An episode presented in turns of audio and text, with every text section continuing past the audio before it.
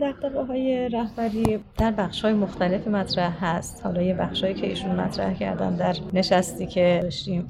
مربوط بود به سخنرانان و مواردی که سخنرانان مطرح کردن و دغدغه‌مندی سخنرانان در مورد اینکه در حال خانم ها بیشتر به کار گرفته بشن خانم ها بیشتر دیده بشن از توانمندی خانم ها بیشتر استفاده بشه یا شرایط ویژه که باید برای کار و زندگی اونها در نظر گرفته بشه و موقعیت های خاص بانوان دیده بشه که اینها رو رهبر معظم انقلاب اشاره کردن بهش و حق دادن به خانم ها مثلا تو بحث اینکه در تصمیم گیری ها و در مدیریت های کلان بیشتر از خانم ها استفاده بشه و از تخصص و تجربهشون بهره گرفته بشه که دوبار رهبر معظم انقلاب به این مسئله اشاره کردن که باید برای این مسئله چاره اندیشی بشه. گفتن که حق بودن یه طلب به هر حال صحیحی هست که خانم ها دارن. بعضی از موارد دیگه شاید در صحبت های خانم ها مطرح نشد ولی نشون دهنده این بود که دغدغه فکری و ذهنی خود حضرت آقا هست. قبلا هم مطرح کرده بودن اینکه در خانه به زنها ظلم میشه. بعضی از خانه ها ظلم میشه که حالا اشاره کردم ممکنه گاهی اوقات هم زنها ظلم می‌کنن ولی اغلب مردها ظلم می‌کنن و گفتن به دلیل اینکه حالا صداشون کلوفتره نمی‌دونم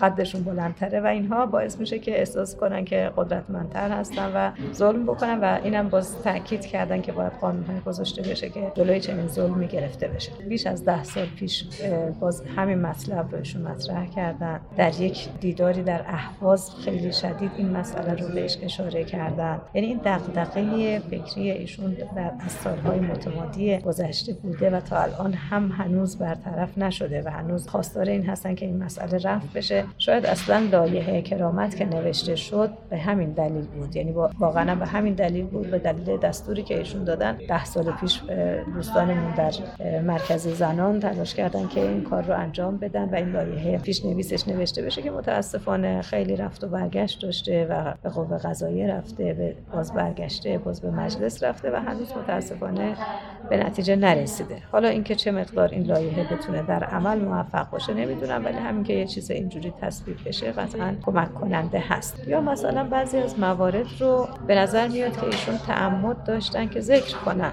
اینکه خب می‌خوان اگر چیزی در مورد زنان قانونی گذاشته میشه قانون همه جانبه باشه و همه جنبه های دینی رو ببینه یک جنبه رو نبینه و یک جنبه دیگر رو ازش غافل بشه. این که ذکر کردم که خب خانم ها اگر کاری در خونه انجام میدن به صورت داوطلبی هست و وظیفه ای ندارن. اینها همه نشون دهنده اینه که می‌خوان به گونه ای نذارن چیزی که وظیفه خانم ها نیست به اونها تحمیل بشه یا اجازه ندن که فراتر از اون مسئولیت های شرعی چیزی از خانم ها خواسته بشه اینا خیلی مهمه که یک رهبر اینقدر حواسش به جزئیات و به داخل خونه ها هست بله. واقعیت اینه که اولا بخش عمده ای از زنان در جامعه مشارکت نمی کردن. از خیلی از بهره های اجتماعی محروم بودن یه بخش خودشون مشارکت نمی‌کردن یه بخش شرایط جامعه اجازه نمی‌داد اونهایی هم که خودشون مشارکت نمی‌کردن به دلیل اینکه می‌دیدن باید تابع بسیاری از قوانین و شرایطی باشن که با فرهنگشون و با هویتشون و با باورهاشون سازگاری نداره و لذا اصلا انقلاب زنها رو وارد اجتماع کرد همه رو. و امام با حرکتی که انجام داد کاری کرد که همه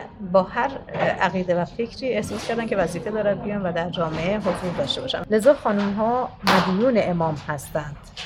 همه فعالیت هاشون حرکت های اجتماعیشون رو مدیون امام هستن و بعد هم شرایط رو سعی کردم ویژه بکنم. شما الان ببینید در کشورهای دیگه من گاهی اوقات بعضی از کشورهای حتی کشورهای مسلمان کشورهای عربی میرم. خود خانم ها اکراه دارن از اینکه فعالیت اجتماعی داشته باشن چون می‌دونن که فعالیت اجتماعیشون باید هزینه هایی رو برای این فعالیت های اجتماعی بپردازن و حاضر نیستن به دلیل اون اعتقاداتی که دارن.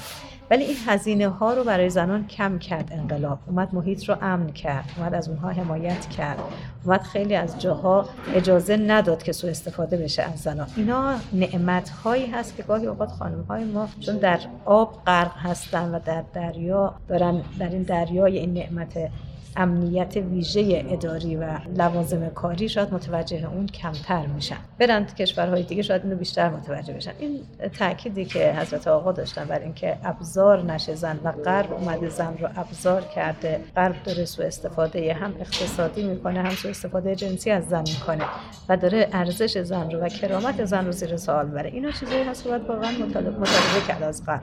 و اینکه چرا داره چیزهایی رو به زن تحمیل می‌کنه و زن رو در شرایطی قرار میده که از ارزش هاشو مجبور میشه زیر پا بذاره برای که بتونه رشد کنه برای که بتونه موقعیت علمی یا اجتماعی به دست بیاره. اینا چیزایی هستش که خیلی جا داره روش کار بشه. خیلی موارد میشه آمار مقایسه ای داد در ارتباط با سلامت زنان در رابطه با پیشرفت های علمی زنان در ارتباط با سلامت اداری زنان در ایران.